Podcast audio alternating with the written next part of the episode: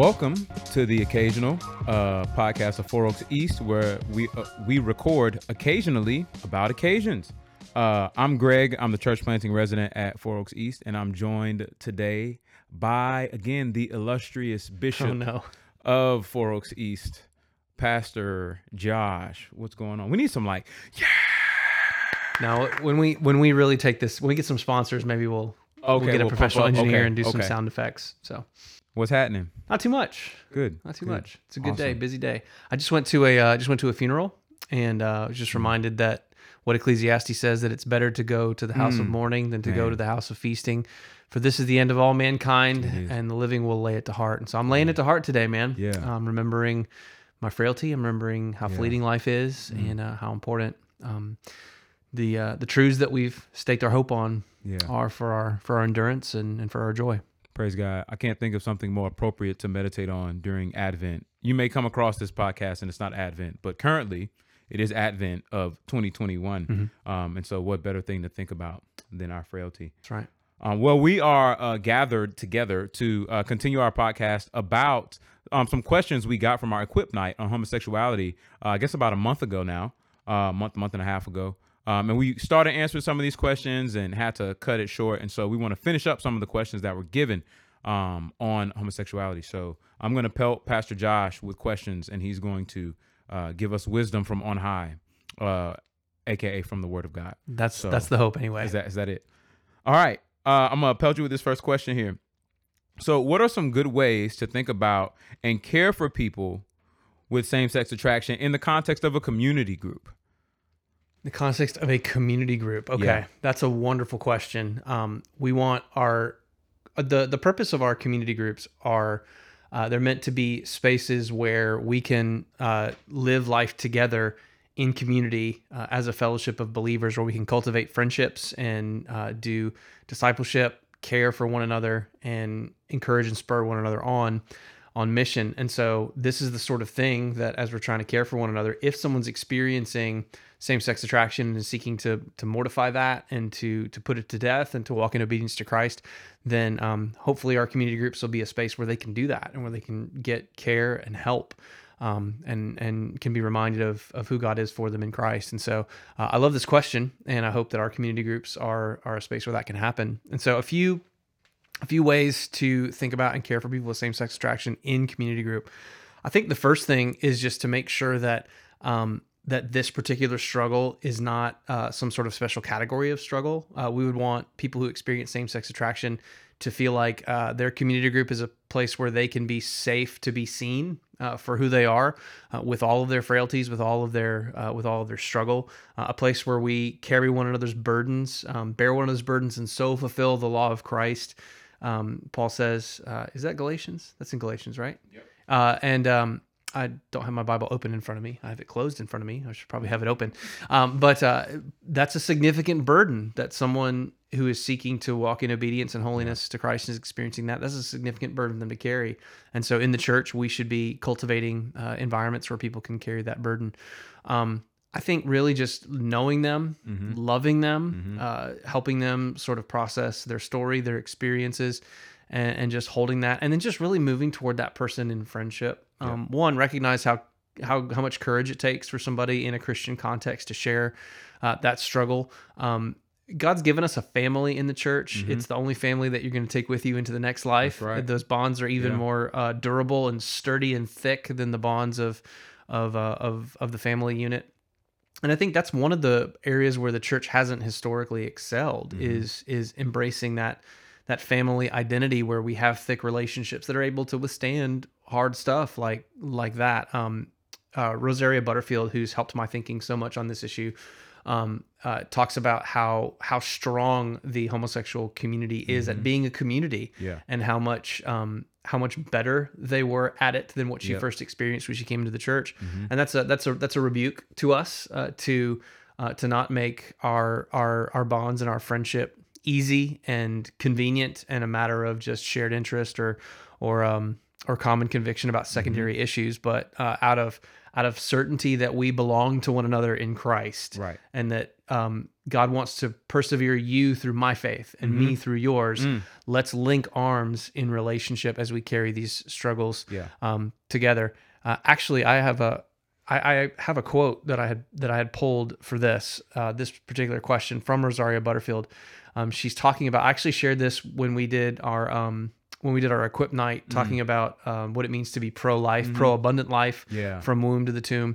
Uh, and she talks about the way that these these worldviews tend tend to intersect. And she says the worldview that redefines personhood, uh, whether it's um, denying the dignity of a person based on their socioeconomic status or their ethnicity or their utility, um, in the case of a person who is considering uh, aborting their unborn child.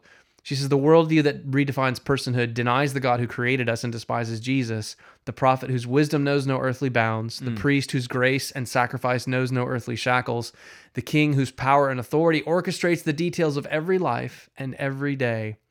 She says this That was my worldview hmm. not too terribly long ago, mm-hmm. and it would be my worldview now if Jesus and his people hadn't shown up in my life and stayed for the long haul. Mm. And so, I mean, that's it in a sentence. Show up in their life, be present, love them, Mm-hmm. uh, express your solidarity with them as a member, uh, as members of one another, and stay there Yeah. for the long haul. Commit Yeah. yourself to it. Amen. What would you, what would you add to that?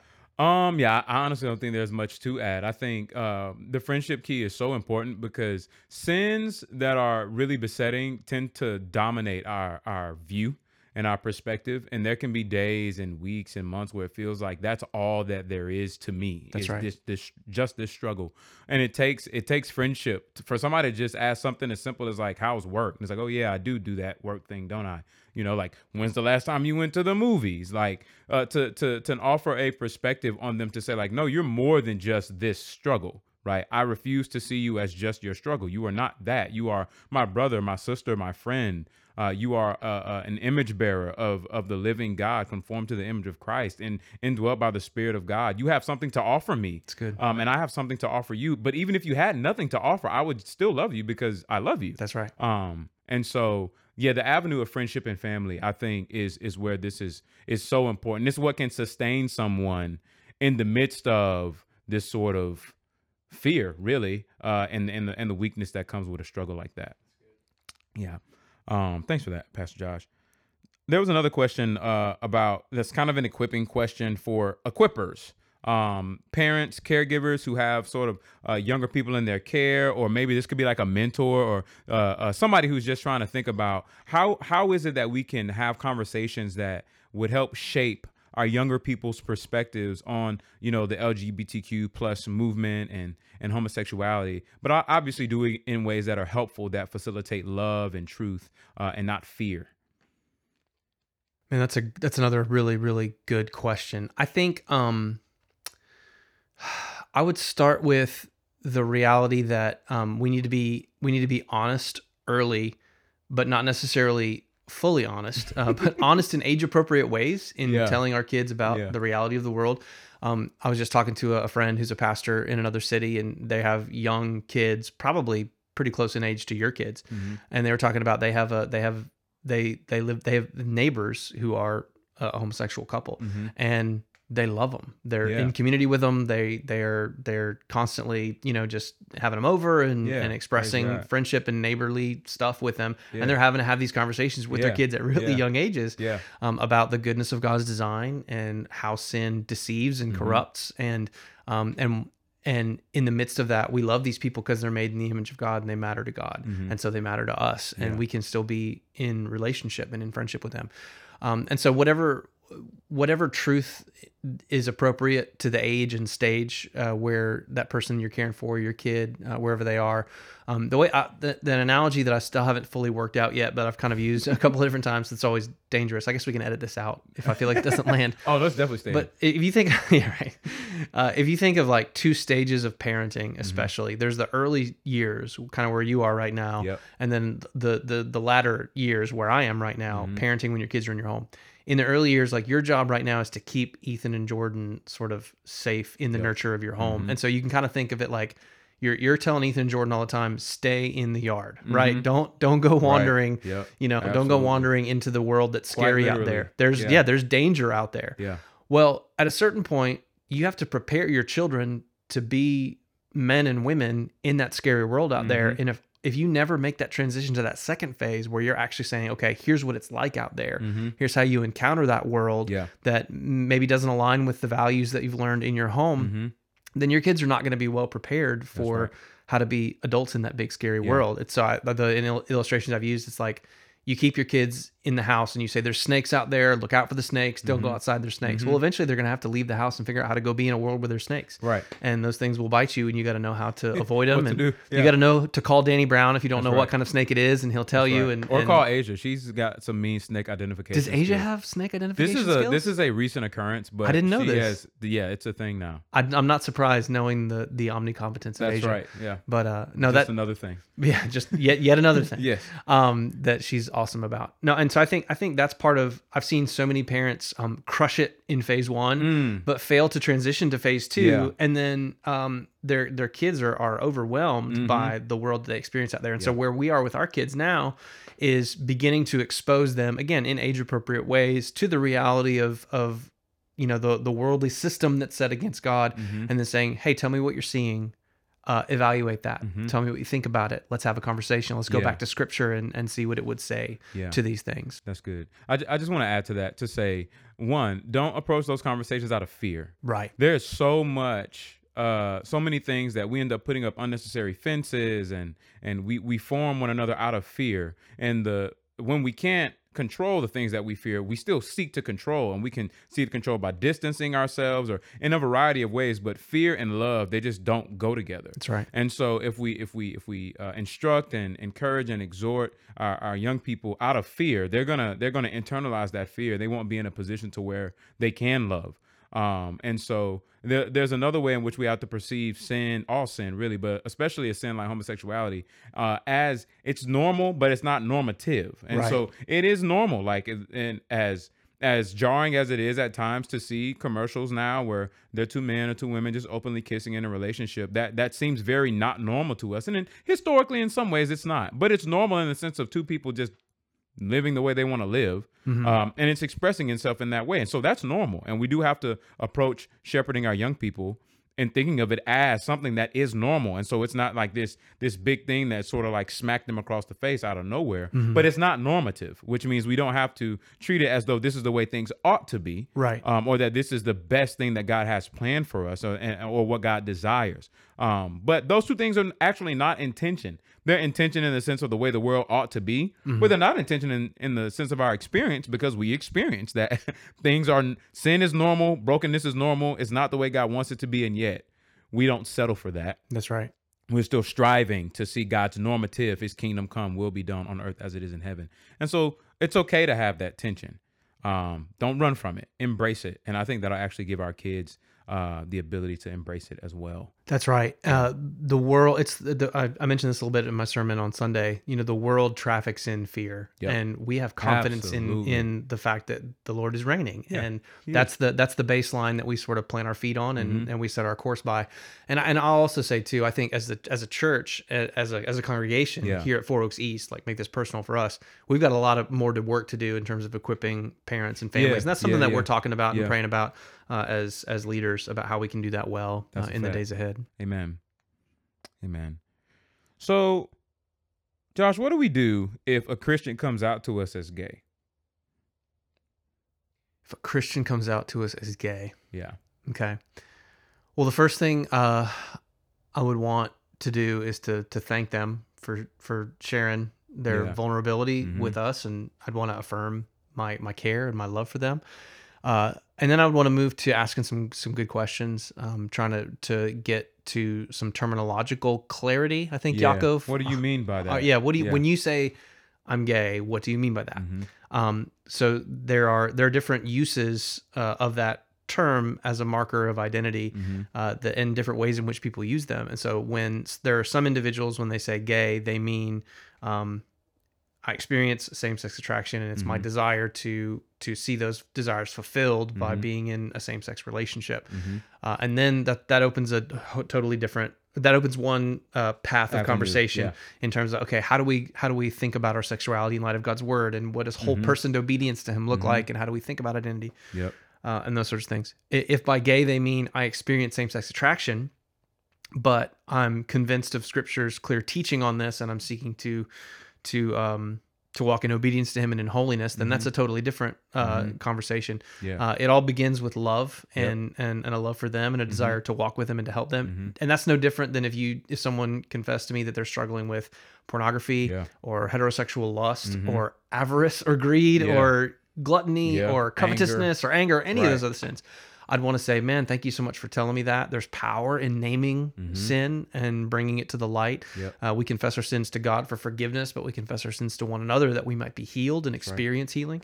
And so i'd want to start there and then i would i would want to very very carefully and very gently and with as much love Mm-hmm. as i can communicate um, help untangle uh, what that means. And if by gay they mean i want I, I don't see a problem with this or i i believe i can square that as a pursuit and a path with Mm-hmm. the word of god then then i want to try to to convince them otherwise Mm-hmm. and and remind them of the all sufficiency of Jesus Yeah. and the uh, the fact that everyone is called to take up their cross and follow Mm-hmm. him to deny ourselves that's part of the cost of discipleship and I'd want to I'd want to try to help them Yeah. uh, think through how to do that Yeah. uh, with as much care well uh, so there um Paul Tripp talks about I think it's in uh his book on helping people change what's that called what's the name of that book again How people change? not how people change um, Uh, instruments in the redeemer's hands Oh yeah. um, he said he has this phrase that I really love, and I, I've used it a lot of times in, in working through questions like this. You need to, at the same time, steadfastly refuse to condemn them Mm-hmm. as a as a As as a a, brother, as a yeah. sister, as someone who Christ created and Christ died Mm-hmm. to redeem, while also steadfastly refusing to condone Mhm. sin and Yep. sinful behavior. Right. And so we hold those two things in tension. Uh, some people say we can't hold those two things together Yeah. if you don't. We talked about in- this in the last uh, the last uh, session we recorded. Um, we we reject the idea that we can't do both of those That's things right. at the same time. Yeah. And so um, I would want to press into that, and then I would really want to, to the extent that I could, uh, I'd want to enter in to that struggle with them Mm-hmm. and to love them and to pray for them and to, to regularly be reaching out, asking them how they're doing, and coming alongside them Mm-hmm. Yeah. in whatever way that I can, just to be a good brother Yeah. uh, to them. That's where I would start. Yeah, I think that's great to commit, like you said earlier, to commit for the long haul. To say like, now I ain't, I ain't going nowhere. Yeah. Um, whatever, whatever, however you define this, I'm already committed to you because I love you. Mhm. Um, however, obviously, you know, depending on how you define it, that that depends on the direction that we we need to go. Um, awesome. So, formation question. Uh, since we love to talk about formation, Yes, uh, we do. as something that's supremely important in the life of the church and the life of a Christian.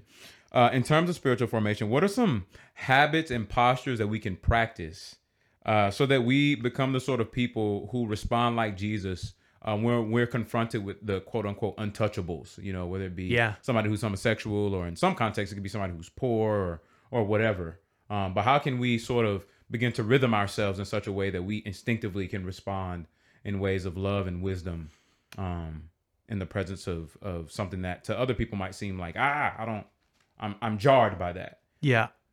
I feel like I could do a whole a whole a whole series of podcasts and Yeah. messages on this topic, but Mhm. I'll try to edit myself and be concise here. So the basic ones, um, obviously being in the Word and being in prayer, Mm-hmm. that's where that's the foundation, that's the building block.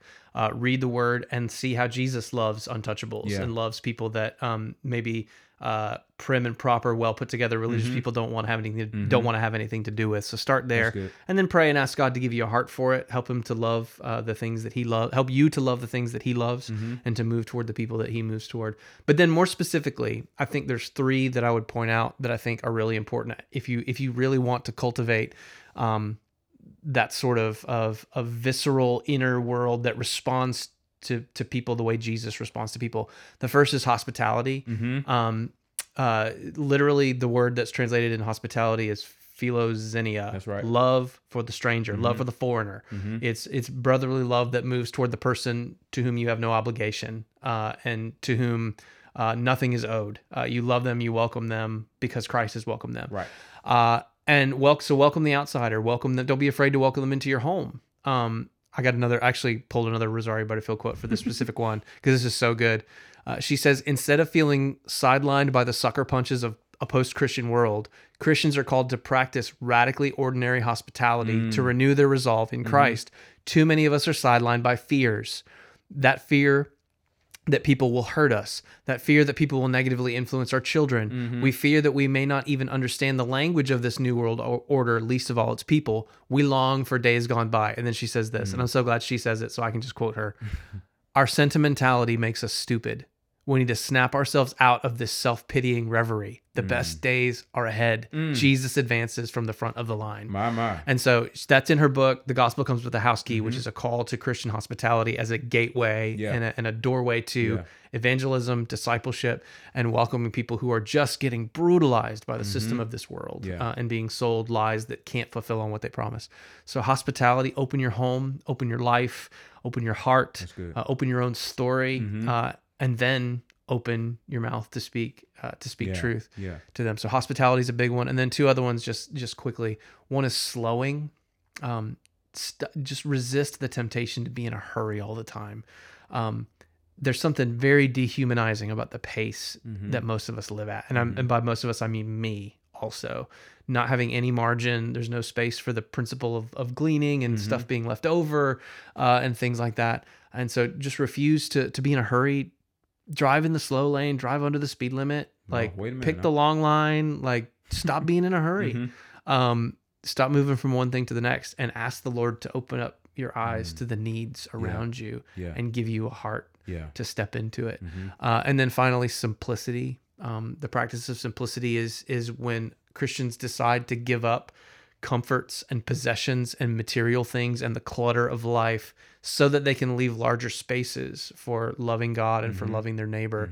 Um, the practice of self denial, getting off the consumption machine that drives so much of our culture Yep. that so many corporations are, are profiting in significant ways from right now Right. um, that's a that's a great way to cultivate a heart that that longs for those things because we don't leave any margin. We don't leave any room to notice the person. Jesus would regularly uh, we've talked about this before he would see them he would stop his heart would be moved in compassion then he would go toward them and meet whatever their need was. Yeah. and i think for us to to have to to reclaim that as a category in our discipleship um, is is one of the first steps to to being able to reach um, the people that uh, as this person in the question uh, called them the church's untouchables. So I think that's the place where we would start. Yeah.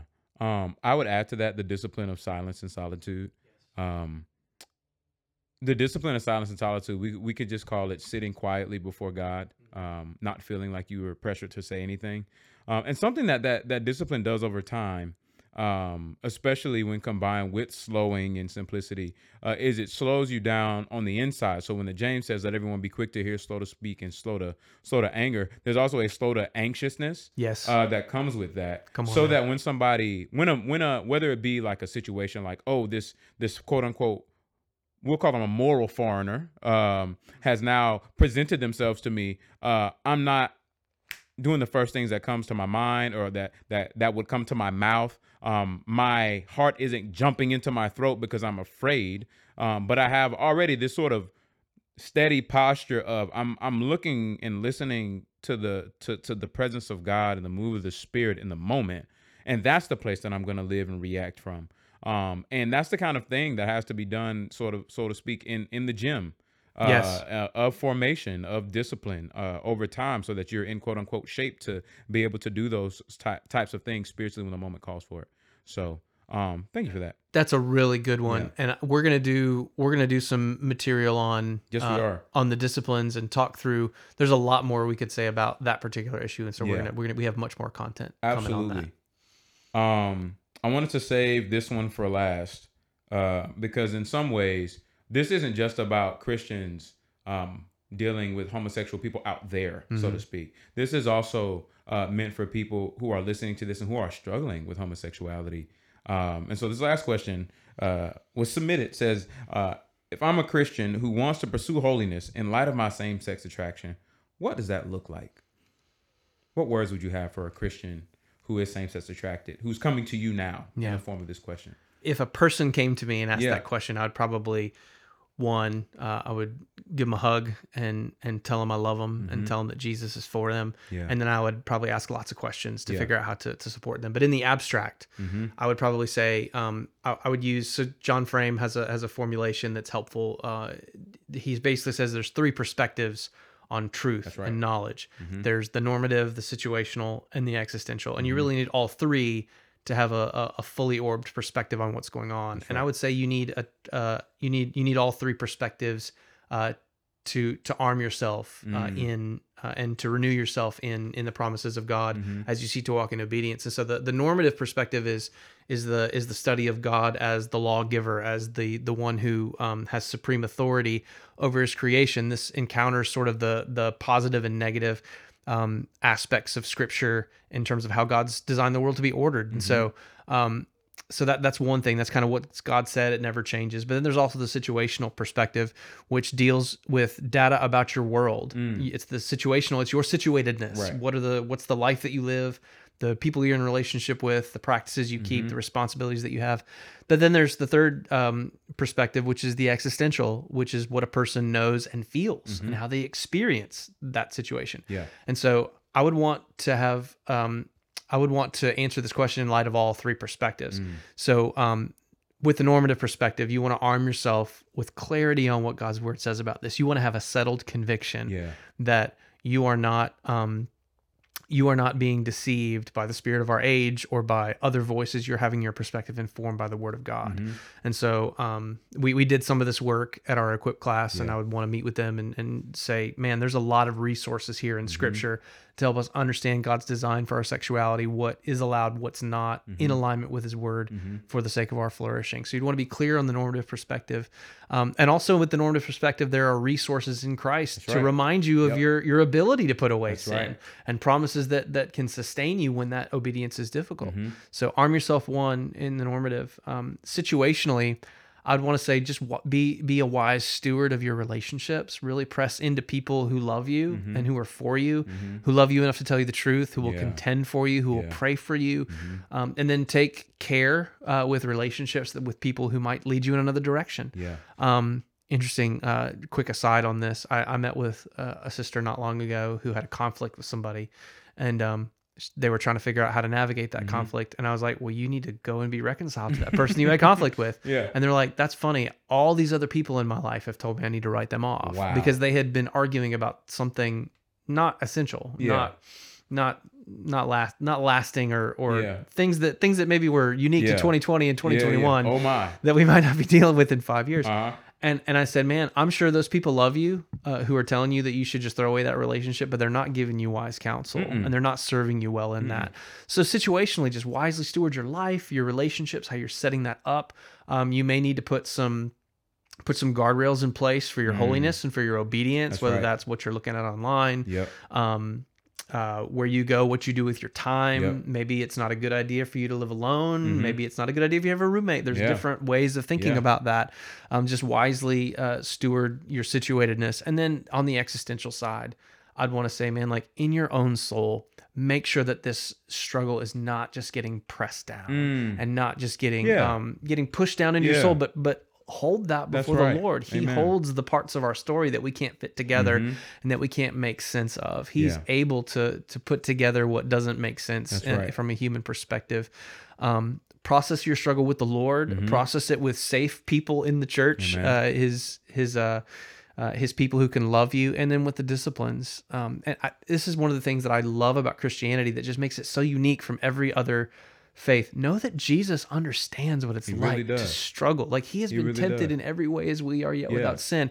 That doesn't mean he's experienced every single type of temptation Mm-hmm. that exists, but it does mean that there is no uh, form of temptation that we can walk through and experience right. with which he cannot identify and say, "I know, That's right. I get it." Yep. Um, and he gives you himself Mhm. in that. He says both, "I get you" and "I've got you." That's right. And man, that that's what that's what can help us. That's what can arm us with what we need Amen. to make it through the difficult um the difficult sort of existential realities of that kind of struggle he will by no means cast you out because of your same-sex attraction or any other sin That's as long as you are coming to him in That's faith right. trust him and draw near to him and then i want to just hug that person again. and Yeah. Tell them how much I love them. Yeah. And uh, and and and spend some time praying for them Amen. and, and asking the Lord to give them what they need. Would you add anything to that? I mean, that's a really Uh, tender no, one. I would just say that there there are no sins uh, which cannot be uh, repented of. There's no there's no there's no sin in which it's like, well, you can't be holy um, because you struggle. Nah,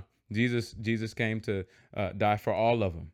Um, and he was tempted, like you said, and all of. And and and even though that doesn't mean that Jesus experienced every literal single temptation, like for example, Jesus obviously didn't have our technological advancement to be tempted by. That does mean that there is a core experience to the nature of temptation and temptations. That when Jesus says, "I, I get you," he's not being he's not just being sentimental. That's right. He's not just like faking at empathy. No, he really does understand. He has a share in your experience. Um, he looks at you in your struggle and says, "I remember what it was like to go through that." Um, right there, he really does. Like he really does. I, I, I say Jesus is the only person who can honestly say in any given moment, "I feel you." That's right. He really does feel you in that moment, in that situation. And so when you go to him, you're not going just to this sort of distant king who gives you uh, laws to obey, but you're coming to the compassionate king Mm-hmm. who who not only is compassionate, but who also condescends to come down off of his throne to be with you. Yeah. Um, and indeed, not just off of his throne to be with you, but off of his throne to bring you onto his throne with him. Oh man. Uh, and that's the Jesus we we are living this with. Um, so I would say be encouraged. Um, um, you might feel like you're worse off than you think, but you're actually better off than you think because Jesus is better than you think. Amen. So And if that's true, it's gonna be okay. it's gonna be all right. yeah. It's gonna be all right, and it's really gonna be all right. That on that day where you will no longer struggle with this anymore. That's right. This Every not gonna be forever. every temptation, every struggle is temporary. That's right. It all has an expiration date. Well, and we're going to talk about um, more about the heart of Christ Yeah. Mm-hmm. toward us in our sin, in our struggle, in our suffering, uh, in January at Sunday Night Church when we think about um, Dane Ortlund's wonderful book, uh, Yeah. Gentle and Lowly. So, just if anyone's still listening at this point, If you ain't got it, get it and they could be it. provoked by that. Now, I've I've got some free copies. I actually got some copies at my house too. Sweet. I stole some from someone's library. All right. I'm Well, it was given to me. I didn't steal it. we don't. We're not for breaking commandments around here, but we can we can we can settle that one off, Mike. well, uh, Greg, I, I prayed at the end of the last one. Would you Yeah. would you uh, close us out just by praying that the Lord would specifically for the people that ask these questions, Yeah. and maybe that last one in particular. Maybe you could pray for that person. Absolutely. Mm-hmm. You know, there's a there's a real person. We don't know who that is, but it's someone that we probably know and love Yeah. a lot behind that. And I'd love. Uh, for somehow in, in God's eternal abilities and purposes to, to express some comfort Yeah. through our prayers. So would you pray and we'll close it out? Father, thank you so much for uh, for being the God who loves us and the God who receives us and welcomes us in Christ. Uh, Jesus, thank you for dying for us, uh, for coming down to be with us and giving us your spirit and spirit of God. Thank you for filling us so that we know we are never alone in the midst of all these temptations.